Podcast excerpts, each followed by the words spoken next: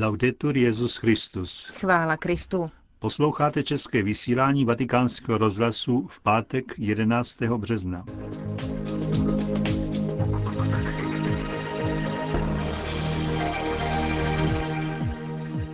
Krátké zpravodajství a po něm promluva otce Richarda Čemuse. To je už tradiční náplň našeho pátečního pořadu, kterým vás provázejí Josef Koláček a Markéta Šindelářová.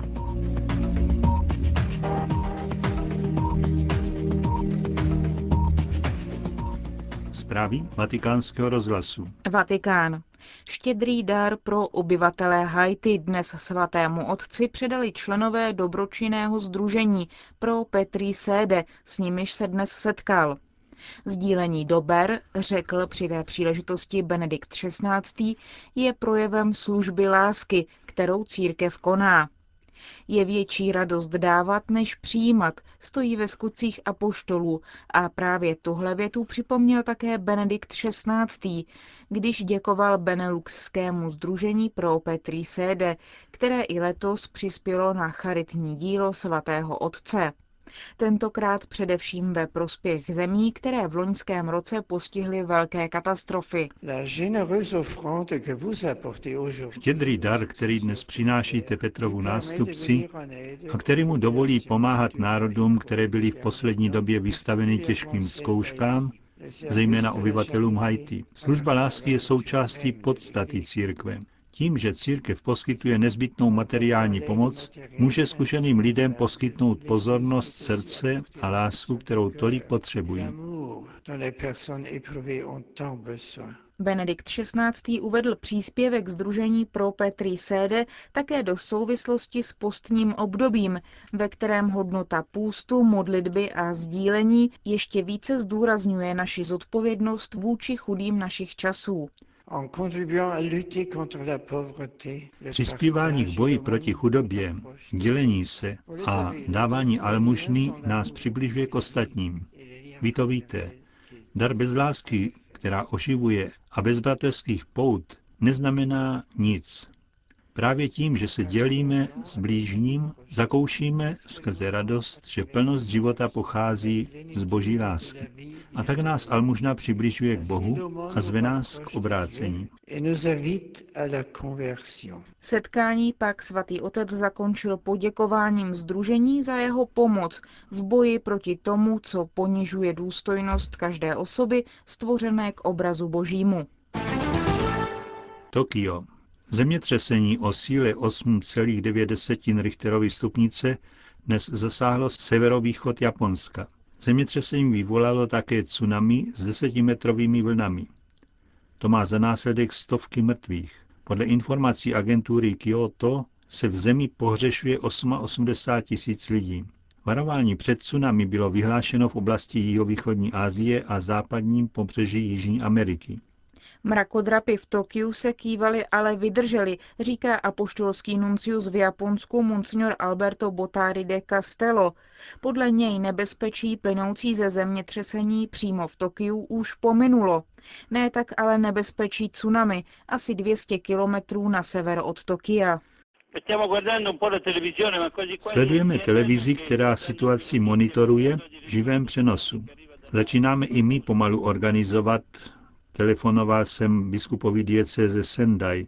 Tahle oblast 200 kilometrů severně od hlavního města je nejvíc zasažená. Zemětřesení tu bylo zaznamenáno už před 5 dny. To, co je nejděsivější, je vlna tsunami, která už vtrhla do vnitrozemí. Je to obrovská vlna, která smetla trosky lidí i auta. Je to skutečně strašné. Říká apoštolský nuncius v Japonsku, kterého Vatikánský rozhlas zastihl telefonicky dnes ráno. Vatikán. Další setkání v Asízi je potřebné kvůli míru na světě. Tak odpověděl kardinál Tachizio Bertone redaktorům italského měsíčníku s názvem Svatý František, patron Itálie, kteří ho žádali o vysvětlení důvodu, jež přiměli Benedikta XVI. K pozvání představitelů různých náboženství a křesťanských vyznání do Asízy. V posledních letech stále více roste potřeba organizovat významnou akci, která by vyslala do světa signál o všeobecné potřebě míru. napsal vatikánský státní sekretář. Připomíná, že otázka míru ležela vždy Benediktu XVI. Na srdci. Také nyní chce vyzvat lidi různých náboženství, aby prožívali svou víru tak, aby sloužila míru, napsal kardinál Bertone. Konec zpráv.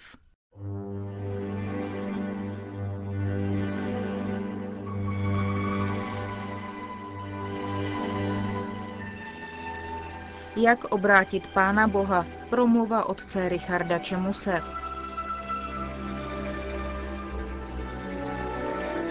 Bylo to téměř před 20 lety. V lednu 1993. Sedím v kuchyňce sovětského bytu na sídlišti v Sankt Petěrburgu. Není ani kde postavit kufr. Podél zdí jsou navršené knihy, na skříni jízdní kolo. Na stole griečka, kaše z pohanky a za stolem on, astrofyzik a pravoslavný aktivista, ona, učitelka a já, kněz. Je po rozpadu Sovětského svazu. V Moskvě vládne bezvládí a v Petěrburgu zejí obchody prázdnotou. Snažím se je oba chlácholit. Půjdět charašo, bude líp, jen co ekonomické formy zaberou, uvidíte. Nechají mne domluvit, pak se ujme slova ona. Prosím vás, otče, kde stojí v evangeliu, že se křesťanům musí dařit lépe? Za okny vysokého paneláku se mlha mísí s oblaky, griečka na talíři stydne a já zahambeně mlčím. Co je to naděje? V listu k Římanům z této neděle svatý Pavel píše pozoruhodná slova. Ačkoliv Abraham už neměl naději, přece doufal a věřil. Abraham se Sárou nemohli vzhledem k jejich věku mít naději na potomstvo. Chápeme-li zde naději jako rozumově zdůvodnitelnou pravděpodobnost. Tělo obou manželů už bylo zesláblé. Nikoli však Abrahamova víra. Proti neúprosné přírodní zákonitosti tu stálo slovo živého Boha, který má dost moci, aby splnil, když něco slíbí. Abraham mu věřil. Doufaje proti veškeré naději. Contra spem in spem credidit. A tím, dodává svatý Pavel, vzdal Bohu čest. A co my, společenství věřících? Bereme Boží zaslíbení nám daná vážně? A nebo děláme z církve jakousi neškodnou stranu mírného pokroku v mezích zákona? Modlíme se za komunisty, za podvodníky, za tuneláře? A nebo nevěříme, že se mohou obrátit? Tak jako celník Matouš. Kdo už to má věrohodněji dosvědčit, než on sám, evangelista? A kdo může mluvit o obrácení přesvědčivěji než ex-farizej Pavel? Naše doba potřebuje nové svědky, když s Otou Mádrem a druhy odcházejí svědci doby minulé. Víra se předává svědectvím. Témoignage, říkají Francouzi. Slovo, kterým francouzský katolicismus žije. Ano, křesťanka z Petěrburgu měla pravdu. Nikde v evangeliu není psáno, že se křesťanům bude dařit lépe. Spíš mnohé nasvědčuje tomu, že název Za totality psaného románu Jana Pelcla A bude hůř platí dnes pro velkou část světa. Konec konců ani sám Pán nám to nezastírá. Posílá nám ale svědky jako pakistánského ministra Šahbáze Bhatího, kteří dosvědčují, že křesťanská víra není chlácholením, že bude líp, ale zdrojem síly, i když bude hůř. Síly žít a síly umírat. Krásně to vyjadřuje Benedikt XVI. V encyklice Spe Salvi. Víra, píše papež, dodává životu nový zdroj, nový základ, na němž člověk stojí, novou svobodu. Tato nová svoboda, to jest vědomí nového darovaného zdroje, se projevila u mučedníků, kteří se postavili proti absolutní moci ideologií a jejich politických orgánů a skrze umučení a vlastní smrt obnovovali svět. Zde se nový základ osvědčil skutečně jako zdroj, protože z naděje těch, kterých se dotkl Kristus, vytryskla naděje pro ostatní, kteří žili ve tmě a beznaději. Tolik Benedikt XVI. Tuto naději uchopil celník Matouš, když do jeho života vstoupil Ježíš a vyzval ho: pojď za mnou. Pochopil, že se mu v Kristově osobě otevírají úplně jiné zdroje, než ze kterých doposud podvodně žil.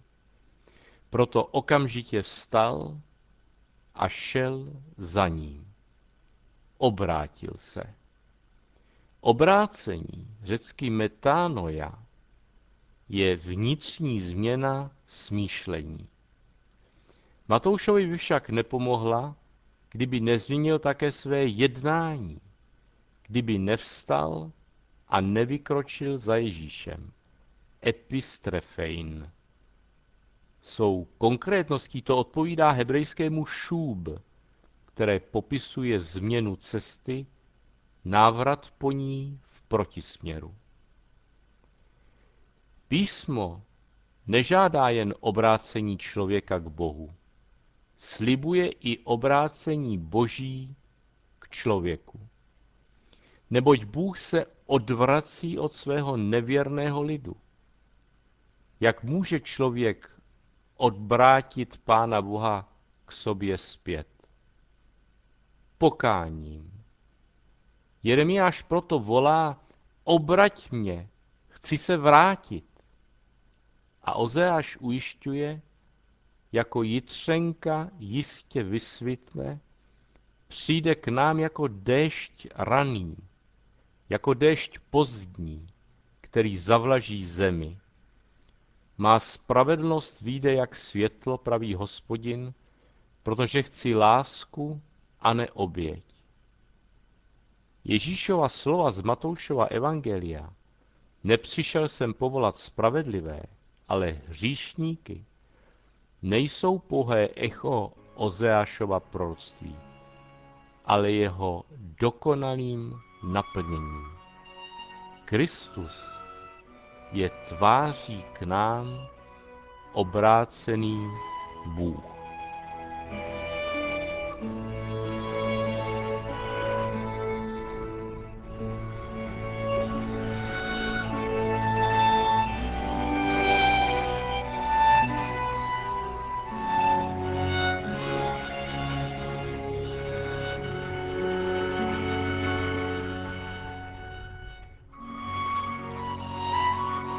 Slyšeli jste promluvu otce Richarda Čemuse a tou končíme české vysílání Vatikánského rozhlasu. Chvála Kristu. Laudetur Jesus Christus.